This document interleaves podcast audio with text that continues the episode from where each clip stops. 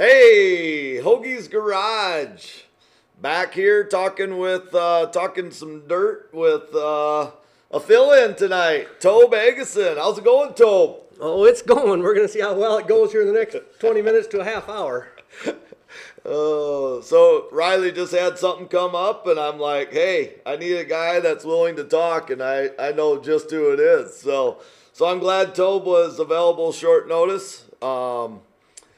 We got Blake Anderson on tonight. Uh, I'm actually really pumped about this because, um, you know, he's the announcer for all the All-Star races. And, you know, on Flo, Tobe, we always get to listen to him. We listen to him every time we get a chance to watch the races, so it'll be a lot of fun to see what he's got to say about things. Yeah, yeah. So, um, yeah, other than that, we really don't have too much, but... Uh, We'll be back. When we come back from the break, we'll have Blake Anderson on the phone. I'd like to thank Octane Incorporated from T, South Dakota. They pretty much do a little bit of everything. They are known for their wraps. They wrap golf carts, uh, snowmobiles, um, trailers, sprint cars, hobby stocks. It doesn't matter. Uh, side-by-sides, they wrap it. Uh, they also do coolers, and they will also do clothing. You can have t-shirts made there.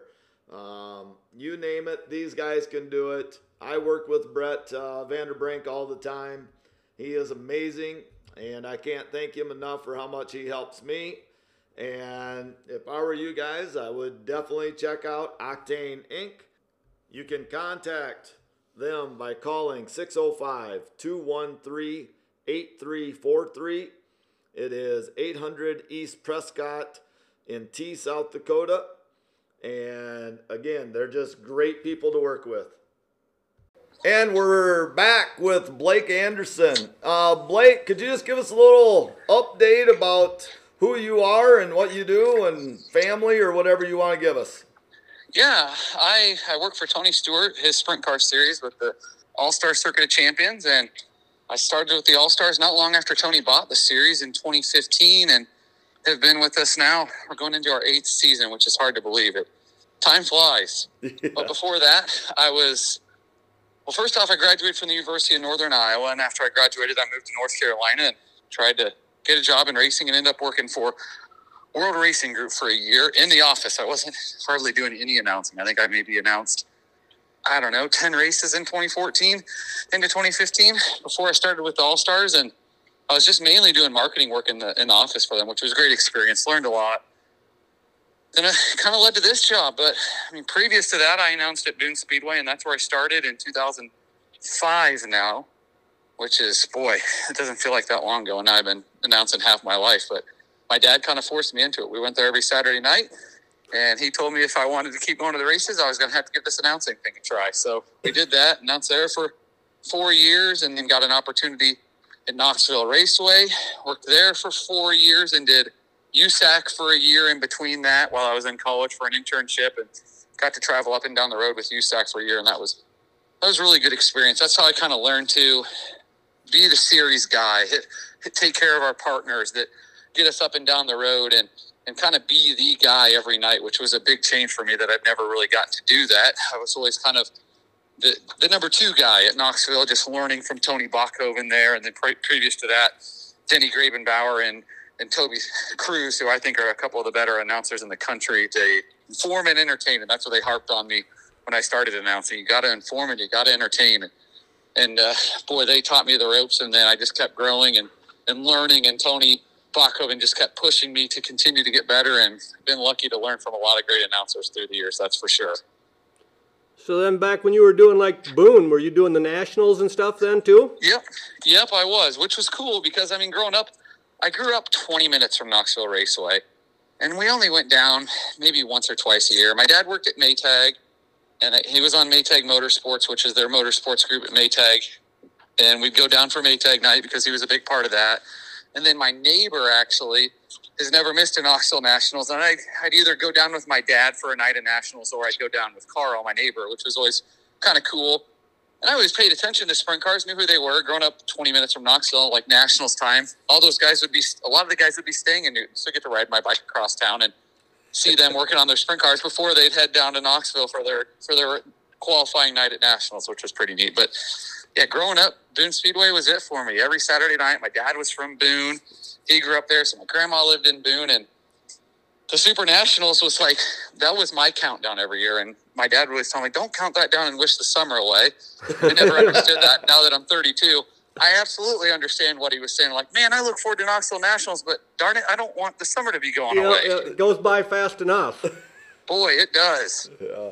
That Boone thing, that's quite an event, that Nationals, how many races they can run through in a week's time down oh. there with that thing. That's like it, a Chili Bowl on a more local level, you could say.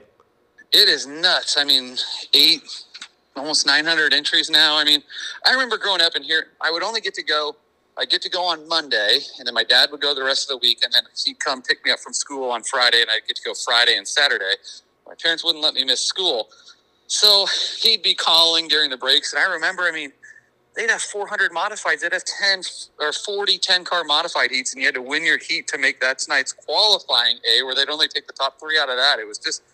It was madness. I didn't miss a Nationals. I went ninety-four to two thousand twelve, and then last year I flew back, and it was my grandfather's ninetieth birthday party, so that coincided with Super Nationals. So I got to get back for one night of qualifying at Super Nationals for the first time in nine years, which was pretty neat. It's hard to – I guess I appreciate it more now than I ever have, of just getting to sit at a race with my dad and be a race fan. Yep, not have to be announcing or being involved. Just sit back and exactly.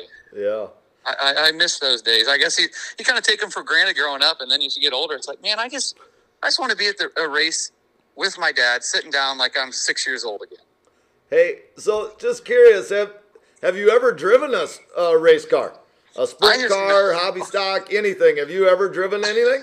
I have not, and ironically, Jamie Ball is one of my good friends, and he's kind of been on me about that the uh, the past couple of months, actually. So I don't know. I mean, I'd like to. It's just the opportunity's never really presented itself, and I'll be honest, I'm not a real mechanically inclined person, so working on a race car has never really been up my alley, so I'd have to be one where I'd show up and just get, hop in a car. You know, one of those drivers. Do you think you're crazy enough to be a race car driver? I mean, they're, I they're a little crazy. They are. I, I, to be a race car driver and, and, and actually race one, no. To get in one and try it, yeah, I'd like to do that. And I honestly feel like it'd give me a better perspective as to what's happening, so I'd like to do it. But on the yeah, track actually, all by myself. Exactly. Not a single. And I quickly learned with that iRacing, you know, you can put on the three D goggles and stuff. And I quickly learned doing that. Boy, I don't think I'm cut out to drive these things, because if there's a crash clause, it's going to be an expensive night. Well, you can say that again. So another question for you. With working with Flo and with Tony and stuff, how do you get to each race? I mean, do you have to drive from race to race? Do they fly? Do they supply you with a car? Or how does that all work? So the first three or four years we had the series, I drove my own car, and then I'd fly with Tony when I could. When he was not... By the time NASCAR slowed down, he was flying a little bit more, so I would fly part of the time to races with him, because I live in Indianapolis. He's in Columbus. We kept his, we keep his plane here in Indianapolis, so I would just meet our pilot at the airport in Indy. We'd hop on. We'd fly ten to fifteen minutes down to Columbus, drop down, pick him up, and then fly to where we were racing to. But then twenty, oh, twenty nineteen, midsummer twenty nineteen, we got a, a pace truck from Ford. And ever since then, I've been driving that. And ironically, today I just picked up our Ford Ranger pace truck at the dealership here in Indiana today for our for our new season. So that that'll oh, so be the truck just, that I drive every race. You drive that to each track, then. So yep. How far in advance you got to be there? Like, say the races start at seven. When do you got to be there? We shoot to be there one thirty, okay. two. So between one and two, usually. I mean, obviously, some days it's easier to get there at one than others, but we like to be there early, get our banners hung up, and that allows me to Get finish my notes, put any finishing touches I, I put on. I mean, when you, I, I've been lucky enough to be around Johnny now doing this for quite a while, and I've kind of taken a lot of what he does and kind of learned, and he's been a big help as to leaning on him on what he does, and we, we chat quite a bit about things like that. So I've kind of catered how I prepare for a race more towards the style that he does, and, and I appreciate how much work he puts in to do it. But uh, a lot of times, yeah, the first hour or two I'm at the racetrack, I'm I'm finishing up some notes on who I think is going to be there, and then from there it's just making minor adjustments. Okay, this person didn't show up. Oh, this person did, so I need to get some notes on that. Get, get the lineup ready. Exactly. Have you have you ever kept track of how many miles you put on so, for the whole season? Man, last year it was like twenty-five thousand, right in that neck of the woods, twenty, twenty-five thousand. So it's a lot of windshield time. It's a lot of podcast time is what it is. And depending who I'm riding with, what I, if I'm by myself, I usually listen to, uh, listen to podcasts, knock that out, catch up on what, what's going on with the Iowa Hawkeyes and a couple other podcasts from Central Iowa. So I keep more in touch with what's happened in Central Iowa than I do in Indiana, where I've lived for almost eight years now. Uh, it's hard to leave Iowa once you've been It there. Is. I, I love Iowa. I know I'm very, I'm very, yeah. Some people might get a little annoyed, but I am very proud to be from Iowa. That's good. We're, we're proud of you too, from being from Iowa. Appreciate it. I, I it's, it's, it's God's country. What else can you say? There you go. You get to see all the seasons. That's for sure. You're, you're darn right you do. So have you ever had like a really terrible or a rotten experience getting to a track, like the pickup breaking down or anything, or rotten weather? Not too bad. I, I mean, uh, two years ago during Speed Week, I woke up and the left rear tire was flat on the Raptor in the hotel parking lot. But thankfully, we were able to get it pumped up just enough to get me the racetrack at that point. When we were at Wayne County, we were staying in Worcester, which was only like nine miles away. So I was able to get there, and Eric, our series director, is super handy. So he was able to plug, put a plug in the tire, and that lasted two. That plug, when we sent it back to Ford here about a month and a half ago, so that plug was in that tire for over a year and a half, and so he plugged it pretty good. But outside of that, knock on wood, it, there haven't been too many bad experiences. Well, that's great. Two hey, flat tires on the Raptor's it. uh, hey, we're going to take a quick break, and we'll be right back with Blake. The Laurel Ridge Barn. It can host corporate events, fundraisers, award ceremonies, family reunions, photography studio time, and always weddings. This barn is absolutely spectacular. If you have not seen it, you have to go to their website, laurel ridge barn dot com. Um, you can also call them at six oh five, nine five one, oh eight six seven. You can call or text that number. Again, that's six oh five, nine five one, oh eight six seven. They are located at forty-seven sixty-seven seven Slip Up Creek Road. No, I didn't make that up. It's four seven six seven seven Slip Up Creek Road in Sioux Falls, South Dakota. So if you have a wedding or any of those other things, give them a look, because I'm telling you, this place is amazing. And we're back with Blake. Hey, Blake, um, I'm always kind of shocked that, you know, you know every single driver. Um, you know, you said a little bit earlier, you, you get to track one thirty, two o'clock, something like that, for a race that night. I mean, I, I would expect you to know the All-Stars, obviously, but um, you go to a lot of tracks and you get a lot of locals. And when we listen to you, you still you still know like all their sponsors and who they are, and I mean, you just do such a great job. How do you get all that in such short notice? So when a driver races with us for the first time, they have to fill out a driver info sheet that's got their W nine on it and all that good stuff, name, hometown. So I, I, I put a blank on there that it's their top four sponsors. So that's how I get their sponsors, and a lot of it. Before that, like I was at Knoxville, it was Tony and I walk in the pits and, oh, this guy hasn't, this car hasn't raced with us. I need to get their sponsors. So I'd walk up the car, ask, okay, driver, hometown, and give me your top four sponsors. And that's how that went. And I still do that on occasion. But getting to know the drivers, I mean, I just, I pay a lot of attention to racing. I try to keep close as to what's going on, watching sprint cars, whether it's on Flow or Dirt Vision, and try to consume as much winged sprint car racing as I can. But I remember when I started announcing, my dad told me, you, you can't tie yourself down to just one sport or one form of racing. You need to know everything. You need to appreciate all these. So I, I pay a lot of attention to a lot of different forms of racing too, which keeps me on my toes. And I get to do a couple late model races a year and some midget and non-wing sprint car stuff. So that, that helps too. But I, I genuinely like it. So it's interesting, and I, I love digging for info on these drivers, how they're doing in points, how many wins they have. So I thoroughly enjoy that, which makes the prep for a race a little bit easier. But it is a lot of work, and, and my race pass becomes my best friend to try to figure out how a driver's doing through the year. And hopefully most of the races are entered on there, so I don't look like too much like an idiot, which me looking like an idiot doesn't take much. Yeah, well, for race nerds like us with Flow and Dirt Vision, all that, you get to see so much different racing that we're normally not exposed to. You know, they yeah, cover is, everything, so it makes it really fun part. for us. It is. I, I thoroughly enjoy that. I'm getting to watch. I mean, tonight, Lucas Oil Late Models are racing, so as soon as the Iowa basketball game's over, I'll flip over on my iPad and Math T V Plus and hop on the Lucas race and see how things are going there. That's, there's always something to watch, but there um, is. Another question for you. Um, obviously, let's say, what's your favorite track to go to? And let, let's not say the worst one out there, but what tracks maybe aren't the best, or which ones are hard to make work with Flow? I mean, sometimes we get it, you know, there's not like good reception for the broadcast yeah. and stuff. So favorites, I mean, Knoxville's the obvious yep. one. It's home yep. for me.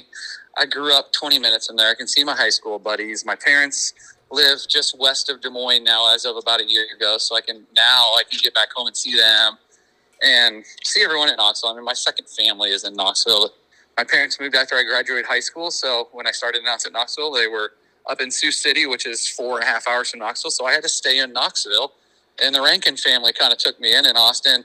He is on the fire crew, has become my, my best friend. So I, I stay with them about a block from the racetrack, which is really nice. They're so welcoming, and they take care of me, and I really do appreciate that. But outside of that, I love getting to Kokomo. That's one of my favorite places to watch a race. Eldora, just just walking into Eldora, it has a feeling to it. You know it's a big event when it's there. Port Royal is an absolute blast, and there, and I, we just have a good time at Port Royal with all their employees. And I enjoy Central Pennsylvania.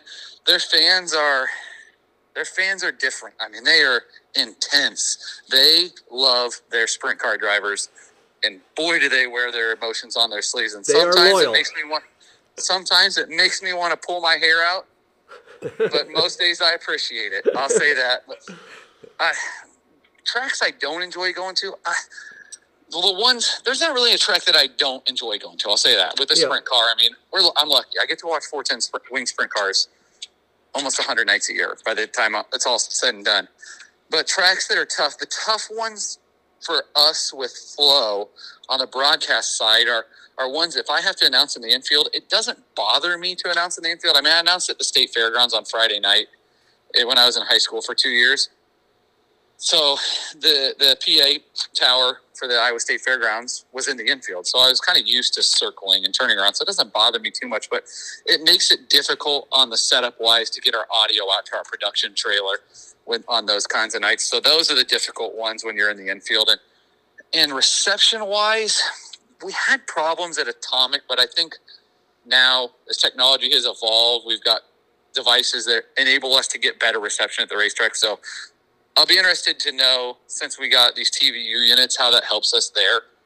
Uh, I know we had some problems at I seventy a little bit last year, but I'm not sure if that will persist. Is that, but that place is beautiful. I mean, that track is incredible there outside of Kansas City. But really anymore, it's, it, reception-wise, I don't feel like, knock on wood, there's that many tracks we struggle at anymore because of technology continuing to evolve and some of these racetracks updating as they need internet. And I feel like anymore you have to have internet at the racetrack, which that's what we work off of if we can.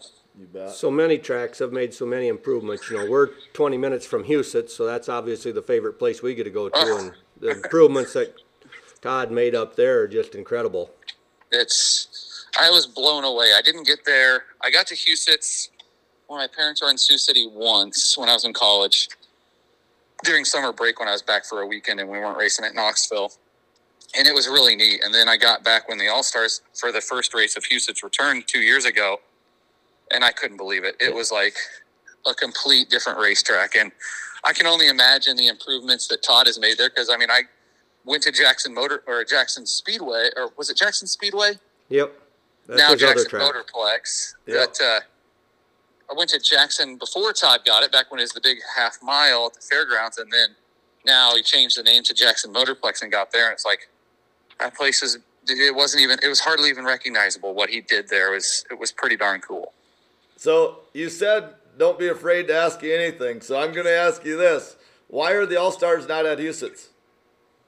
Oh, it's just, it's tough for us to get up there because you think when we're at Knoxville and on that Sunday, a lot, it's, it's a lot of our teams are heading back east, and for us to go five and a half hours up northwest, it's just, it's just tough on our teams. And that's before a big week. So it just hasn't worked out to get back up there. And I'm not saying it won't work out again. I, I hope it does. I hope we're able to get back up there because I really enjoyed it. But I just know the last couple of years it just hasn't been in the cards because of just logistics and some politics in there a little bit. Nothing bad. I mean, we, we certainly appreciate Todd and all he's done. And I still talk to him every time I see him, and, and Luke, they're, they're great. We meet with them every year at Nationals and sit down and try to figure out, okay, can it work this year? It just hasn't worked out yet, but I'm not saying it won't work out in the future. A, a weird side note is that Luke is uh, my brother Dean's, what would it be? Nephew. Nephew. So oh, really? that's, oh, that's, that's kind of cool. Luke and I always, Luke's a good guy. Anytime we get together, I feel like we talk racing for maybe thirty seconds, and then we talk Iowa football. There you go. For the next half hour. Those are some more good Hawkeye fans. What's, they are. What's, uh, what's the best race you have ever called? Oh, man. Sammy at the fiftieth is up there. I got to call that. I was calling that with – Uh, Toby Cruz, I believe it was, and Dave Argabright, or Dave Reef. That sticks out. But the one that sticks out the most to me is Indiana Midget Week two thousand eleven at at Lincoln Park Speedway, Putnamville, Indiana, about forty-five minutes west of Indy. It was Brian Clausen, Kyle Larson, and Brad Coon battling for the lead. And on the last lap, B C went into turn three and third and ripped the top and won the race off the high side of turn number four, which is, if you got to watch Brian race much, him ripping the high side was not a sight you saw a ton. Yep. So that kind of adds to it. But that, that race always sticks out. And now since Brian's passed, it just became, it becomes, it means a little bit more to me, but Brian was a super close friend before that. He was my roommate that summer. So that was pretty neat to see him. to see him get that win, and Kyle was, you know, just kind of becoming Kyle Larson. I think it was the following night he got his first U S A C midget win at, at Bloomington Speedway. It was right, it was that week that he got his first midget win, but to, and Brad Coon was always tough in a midget. But another question then, I'm I'm sure there are some sprint car drivers that are easier to talk to than others. Do you have any that you have more fun interviewing, or that you look forward to interviewing more than maybe than others, or? Bro- her.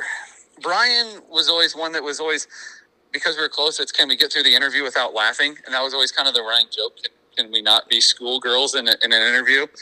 Um, Greg Hodnett before was always one of my favorite interviews because he was so articulate in the way that he explained things. And it made it so easy for a follow-up question. Shane Stewart was a driver, is a driver that I always look forward to interviewing. He was so easy to talk to, super easy to interview.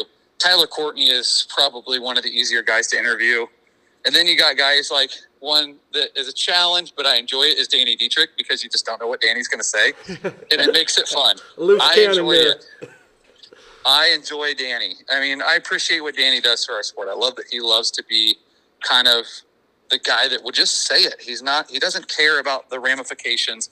He's just going to say it. And we need more guys like that in this sport. As many headaches as sometimes it causes, it's, at the end of the day, I appreciate that he's just willing to speak his mind.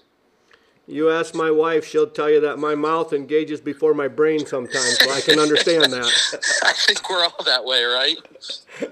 Oh. Hey, we're going to take a quick break, and we'll be right back. I'd like to thank Octane Incorporated from T, South Dakota.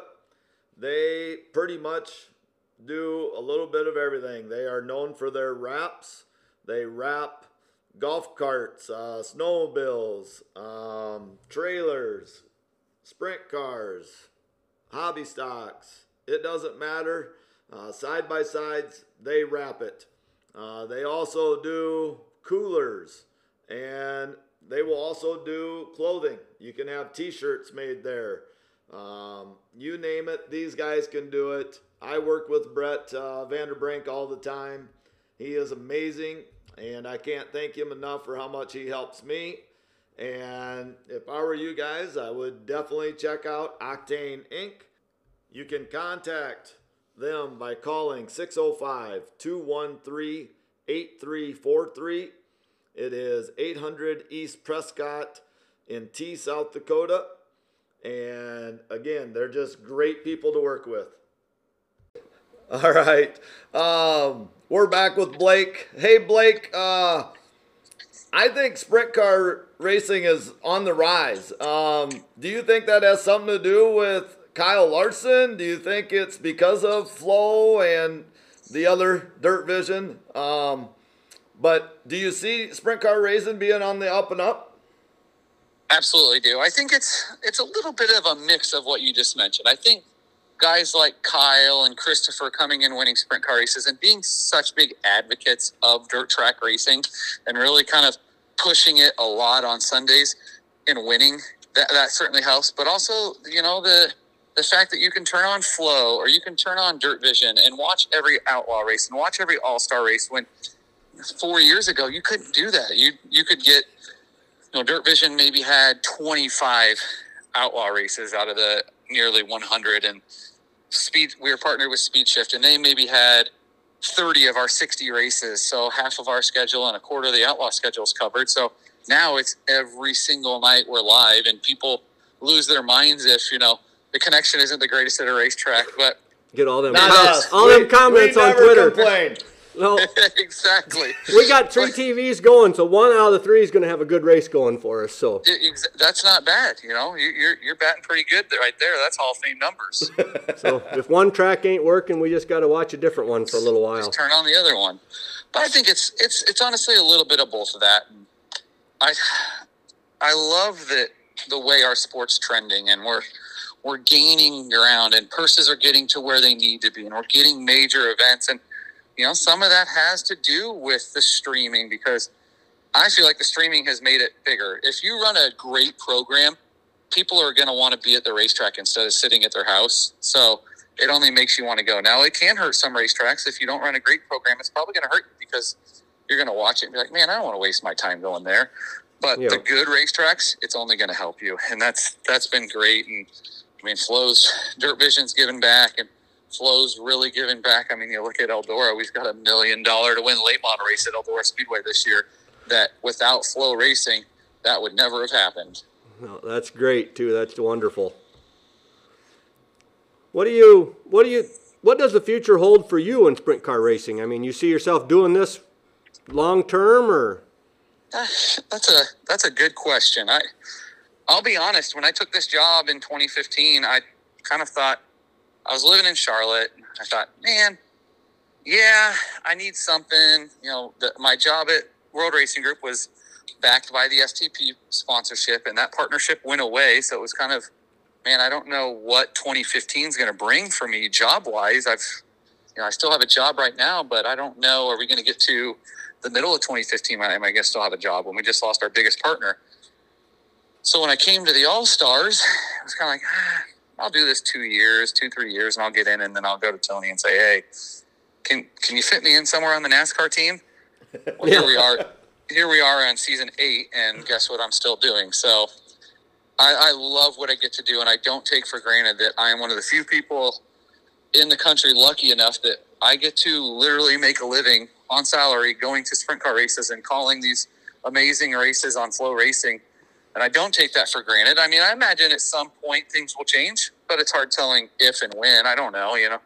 The door is always open for other opportunities, but I love where I'm at. I love who I'm working for. Tony takes great care of us, and we've got great partners with the All-Stars that I really enjoy getting to interact with each and every week on the marketing side of things, which is the other part of my job. I thoroughly enjoy that and getting to getting to work with people. I love meeting people, and that's kind of been the thing that's stunk the most during the pandemic for me is, I, you know, at times I'm a little bit more hesitant to go out be, and meet people just because of COVID. And I'm trying to, you know, make sure I'm not missing races. I mean, obviously at Knoxville, I'll go out and do things, but there are times like, okay, this is a little uncomfortable for me. Like Chili Bowl this year, I didn't get to go out. So, but I, I, I really love what I get to do. So I guess I don't have an exact answer for that for you. I mean, I can see myself doing this another twenty years, and you know, you never know. Next year, a wow. unique opportunity may pop up, and that's the route we go. We never know the future, but as long as you're loving what you're doing, I wouldn't change it. Yeah, I, I'm not, let's put it this way, I'm not looking to make any changes at this point in my life, unless someone comes up and backs a Brink's truck up. Yeah. At one point, Tony told me if someone was, well, like a year ago, when I was talking with Tony, he said, if someone backs a tr- Brink's truck up to you, you better spin it fast because you're not going to be alive very long until I get my hands on here. So, like, well, at least I know I'm appreciated. Yeah. Hey, what what's Tony like for a boss? I mean, is he, like, truly your boss, or is there several steps to get to Tony, or how's that all work for you? My direct boss, his name's Jared Fruit, and he's awesome. I, I love working for him because there's no, you know where you stand, and I appreciate that. He's not, he doesn't hold back, you know. Okay, hey, I got to get this done. There's no him hawing. Tony is, we interact with Tony quite a bit, especially on the rules side. We've seen, you know, and, and everything else. I mean, I talked to Tony. Used to be a lot more because he was racing with us a lot more, and then last year he was doing a lot of N H R A stuff, so he'd just text us after the races. But he certainly pays attention as to what's going on about every night and knows, you know, what's happening with the Outlaws and what's happening with us. He's very hands-on with our rules and, and format stuff that we, we bring to him, that teams mention to us, because we love to – we have an owners meeting, and we let our teams, hey, what do you guys – what changes do you want to see made? And then we'll vote on things, and if it's close, we kind of bring Tony in and what his thoughts are. So he's very hands-on from that aspect. He's he is great to work for. He he's one of those where he's, you know, I hired you to do a job. He doesn't really keep his thumb on us. He lets us work, and we have a say with the series, which is really cool because it, it, we all have a sense of pride in what the All-Stars have become because we've put so much heart and soul and sweat and blood and tears into this that it's pretty cool to see where the series is sitting right now compared to where it was when we got it, when it was hanging on by a thread. Yeah, it's come a long ways. Like you said, just the purses and stuff that are out there now and the different tracks getting involved more.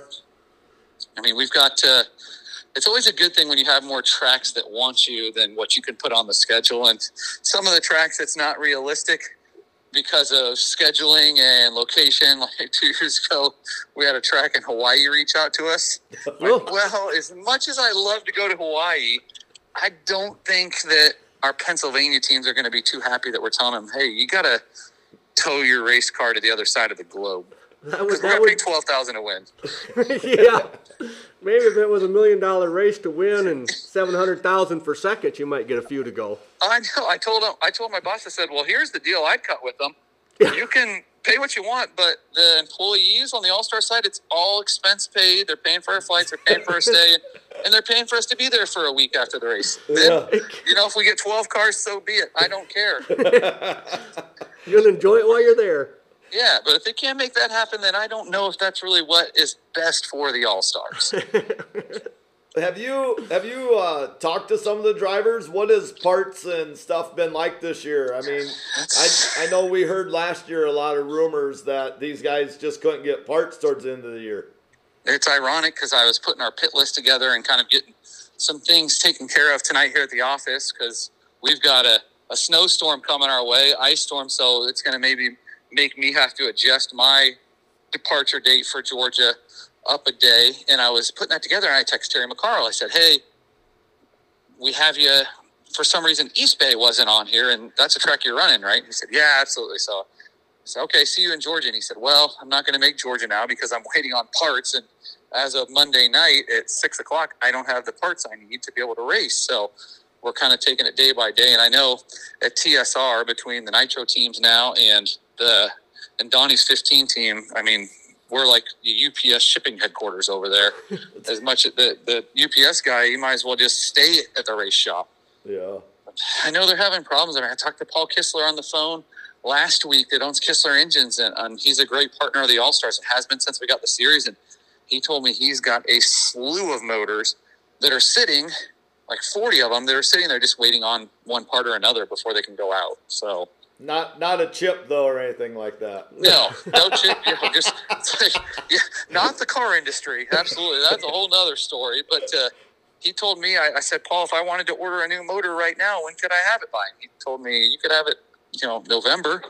Oh, man. If I can get everything. So wow. It's hopefully we're getting to a point. We talked to Neil Comment, Hoosier Tire, and he said Their supply is good right now with sprint car tires. Maybe in Georgia we're going to have a two-tire limit per night per team on how many they can purchase at the tire truck.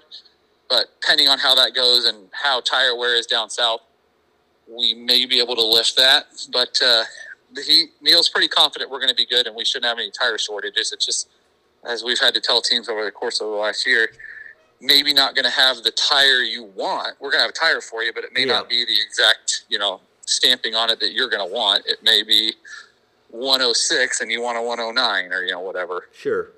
But that's just what they're going to have to deal with. You know, hopefully you're just going to have to do a little more work, right? Hopefully we don't, you know, as the season runs, you know, we don't start running out of motor parts or something, you know. I, I hope not. I mean, I know it's see guys not be able to show up at the track just because they can't get parts.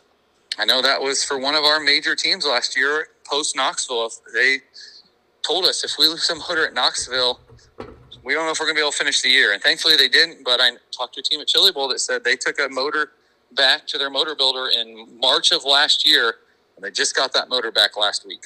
Oh, my gosh. Man. So, I mean, it sat there for ten, ten months, and yeah. it was paid for in March. So it wasn't like, oh, hey, we're waiting on – no, it was oh, yeah, paid yeah. for in March and just waiting for a, a part here or there. Well, then the rumors we were hearing were true anyhow. They are, and it's – I Terry and I were talking about tonight. I said hopefully hopefully we can get through this year, and then there's light at the end of the tunnel that maybe some normalcy – for twenty twenty-three, but I mean, man, yeah. like we look. talked about at the top of the podcast, I hate to wish a whole season away. So yeah, well, let's look, let's look on the time. positive side. Let's hope they get it figured out by June. They get it all solved, and we have all Gosh. kinds of parts laying around.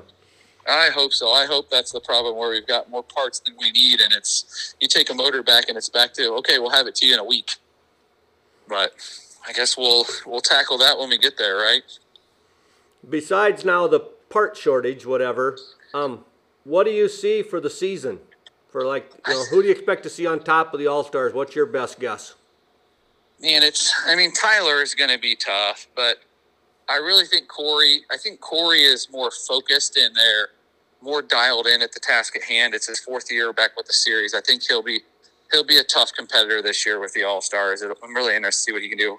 Hunter Schoenberg is one where Hunter got stronger last year as the season went on, and they got a bigger trailer this year and changed some things in the program on, inside the trailer that I think are going to help them on race night. And I know that Cap Henry feels more prepared than ever going into a season, so that's interesting. We've got a good core group, and I feel like it goes back to what we talked about a bit ago about the strength of sprint car racing. You look at the amount of young talent in our sport of drivers under the age of thirty that – maybe the NASCAR clock is expired, so we don't have to sweat about losing them there that are going to be sprint car drivers for the foreseeable future. It's pretty darn exciting. They, we got, there's, there's probably more fans at a sprint car race than there is at NASCAR. Okay, I didn't say that, but. I, I can tell you uh, there was a Xfinity race at Chicagoland a couple years ago, and we raced at the dirt track at Joliet that that night, and there were more fans at our dirt track race that night than there were at the race that day. But that day, Joliet, Illinois, was literally the hottest place on the planet that day. We were watching the Weather Channel. It was one hundred fifteen degrees, oh, and God. It was absolutely miserable. Yeah.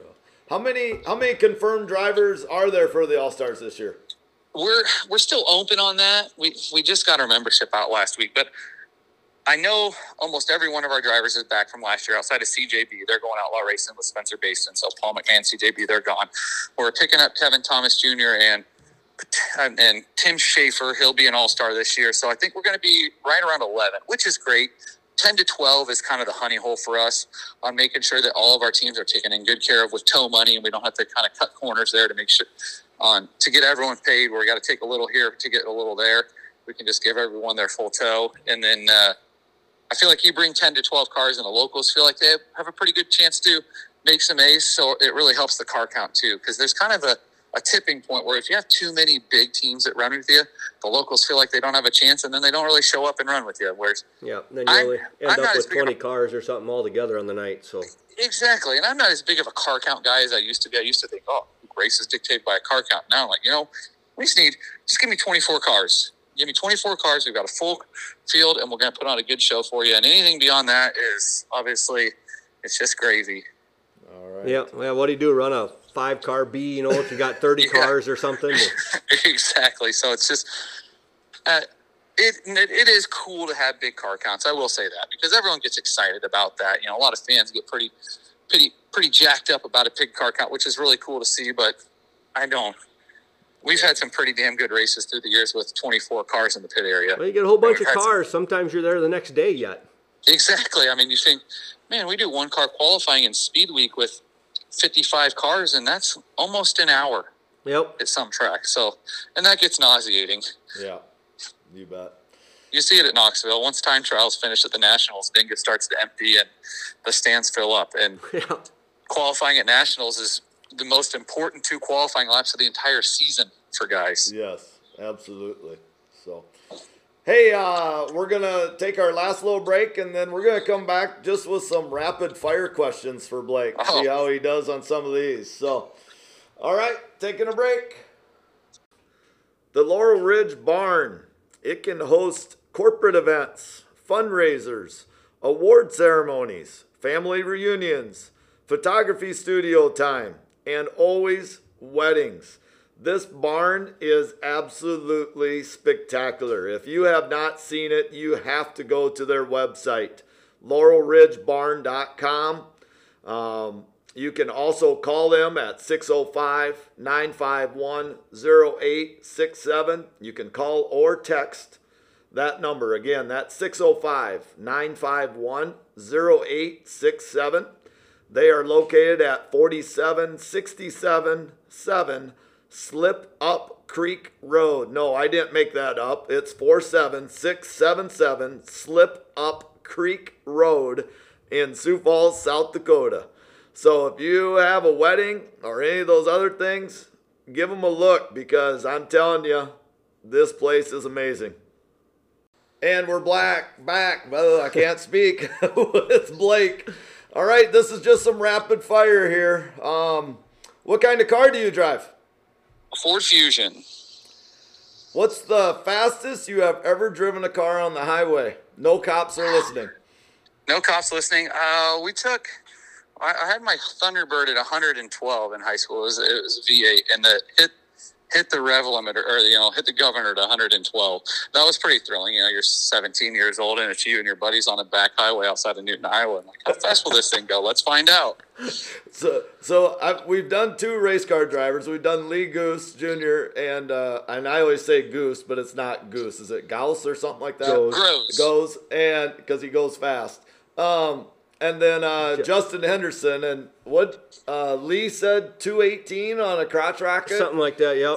And uh, Justin Henderson was two fifty-seven, or no, one fifty-seven, one fifty-seven, and the car shut off or something like that. So I mean, it, I know I was in a in a Dodge Challenger when they came out with some of our friends up in up in uh, Wisconsin, and that, we were one forty, one fifty in, in that thing, but I wasn't driving.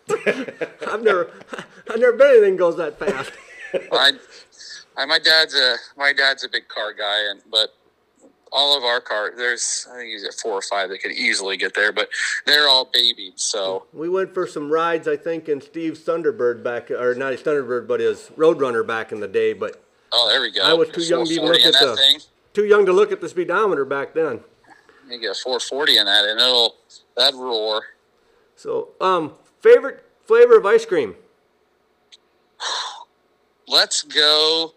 Chocolate chip cookie dough or bunny tracks is right up there with with Blue Bunny. That's right up your guys' neck of the woods in Lamaris. Yep. Best race car driver in the world right now? Kyle Larson. Who Who's better, Aussie drivers or American drivers?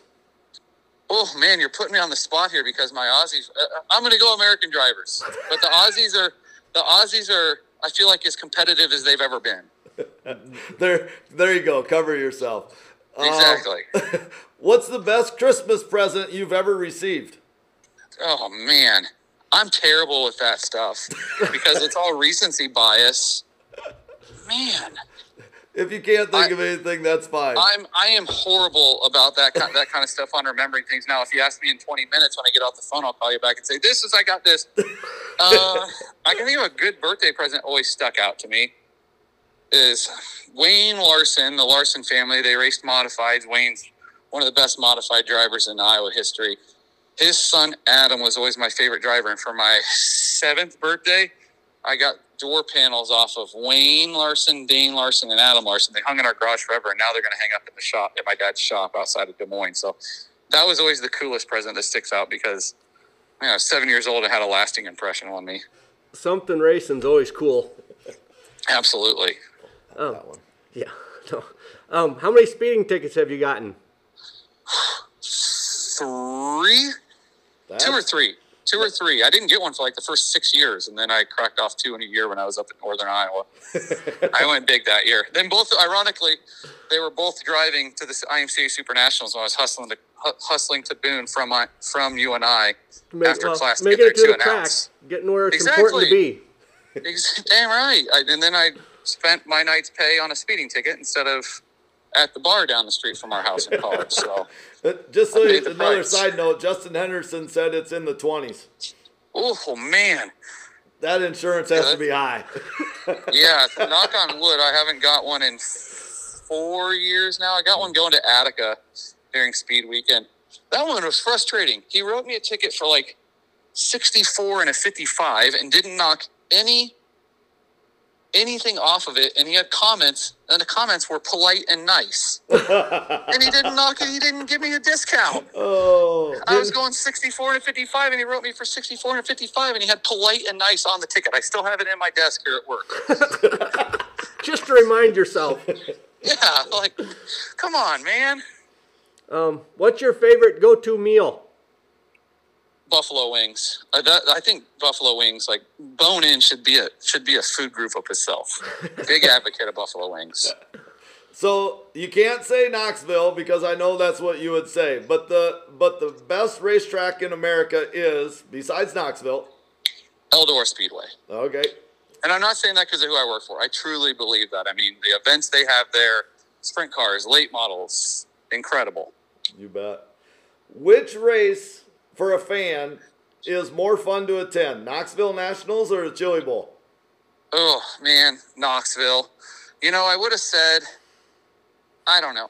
Knoxville's home for me, and I'm biased, and I love – Chili Bowl's great, but I love the Knoxville Nationals, everything about it. The atmosphere, just on Saturday, you can't manufacture that feeling that you get walking underneath the grandstands at two o'clock on Saturday afternoon. That's just there. It's it's history. It's an excitement, and I mean, it's an event. Everyone, you got Dingus, which is great. We hang out at the Trunk Bar. You've got people all over, turns three and four, post-race concerts, pre-race concerts. The, the Midway is set up great all around. I mean, just walking around Knoxville, Iowa on Wednesday of Nationals Week, a town of seven thousand people goes to a town of fifty thousand people, which is just crazy to me. Yeah, yeah. Well, Um, just, just, just for a quick, uh, to end it here, a little bit about us is that Lester is a town of two hundred fifty people. Um, Folken Brothers Trucking is about a mile and a half out of town. So they're, they're always in our garage watching races too, but, um, they had a huge year last year being on Kyle Larson's car, yeah. winning, winning the Port Royal and winning uh, Knoxville Nationals and then winning NASCAR championship. But uh, that's a little bit about Hoagie's Garage. And, you know, we can't thank Flo enough. Uh, we listen to you all the time, Brett. Like Tobe said earlier, we watch, we start out on the East Coast, watch those races first, and then kind of the Midwest races, and then we can end out in California. So, I mean, we... We're in here till one o'clock in the morning sometimes. Well, Tobe's not. Yeah, I but. can't make it that long anymore. But um, is there anything you want to say to end the show? Well, I just, I really appreciate you guys tuning in all the time. It was cool to me the first time you guys were tuning in. It's like, oh, they're from Iowa. It's home. Someone from home. Even though, you know, Lester's four and a half, five hours from where I grew up. I mean, Iowa, it's just seeing something Iowa pop up made my day, and it's been cool to see you guys regularly tweet us that you guys are watching, and it's it's been neat to be part of the growth process of Flow and where we are going into year three compared to where we are where we were going into twenty twenty is insane. And I know we're going to ramp up things a lot this year. We're adding another camera up top, so we're going to we'll have three cameras at every race. We're going to add a pit reporter this year. Georgia Henneberry is going to be going to races with us. I don't know you some. might remember her from U S A C a couple years ago, and just trying to continue to ramp things up on the content side. So it's your listeners have anything they want us to do, any cool content ideas, shoot them over our way. We're always looking for some fun ideas for to let you guys get to know our drivers and our officials. You bet. So really appreciate it. I said I've watched more racing in the last two to three years than I have probably my whole life prior to that. Isn't it crazy? And you've found new tracks, too, that you probably really like. I mean, I know I have. Out in California, look at Tulare and, and Placerville. Those are two places that, and now Chico, those are some tracks that are right up at the top of that list of I've got to get out to California and see. Yeah, is that Placerville? Is that the one that's kind of just cut in the hill? Yeah, literally, you'll see every once in a while they get shoved off the racetrack going into three. They'll just monster truck it back on the racetrack. Yep. It's the biggest wild. problem we have here sometimes is you get three races going, and it's amazing how many times the A features can start at the same time. It's so funny because it, the first couple times it happens every year where we push off the same time the Outlaws do, our mentions on Twitter go crazy. Like, come on, you guys couldn't have planned it any Take better. Take a longer like, break. I guess what, I want to just like, what do you want us to do? Say, hey, folks, sorry, we got to take a twenty minute intermission because the Outlaw A is pushing on Dirt Vision. But it is funny how that works, isn't it? You know, you think, gosh, all all the stuff that happens in the night, and they're literally pushing at the same time. What are the odds? It yeah. happens more often than not. Yeah, I don't think the Rams and 49ers would have started if uh, the Bengals and Chiefs were still playing. You're probably right. But I, I'll tell you this. I'll make the Outlaws adjust their schedule there to us go. because I certainly don't want to be sitting at a racetrack for a half hour letting our so, fans complain because we're waiting for a race to end. We'll, we'll make do. We just got to holler at each other depending on who's watching, watching what's T V. If yeah, something exactly. exciting's going on, we just holler at each other and say, look at T V too. Yeah, that's what you need. Just put T V. Just put numbers on the T V. So I don't have to say, oh, look at Dirt Vision. You have to readjust it. They have T V too. Yep. Middle. All right. All right. Well, that's what we got. And again, so thankful you came on, uh, Blake. Uh, we really appreciate it. And uh, you want to push any drivers our way, that would be great. You have my cell now. Absolutely. Happy to help. All appreciate right. you guys having me on tonight. It was fun. All right. We'll see you later, Blake. Thanks a lot. Thank you. Thanks, guys.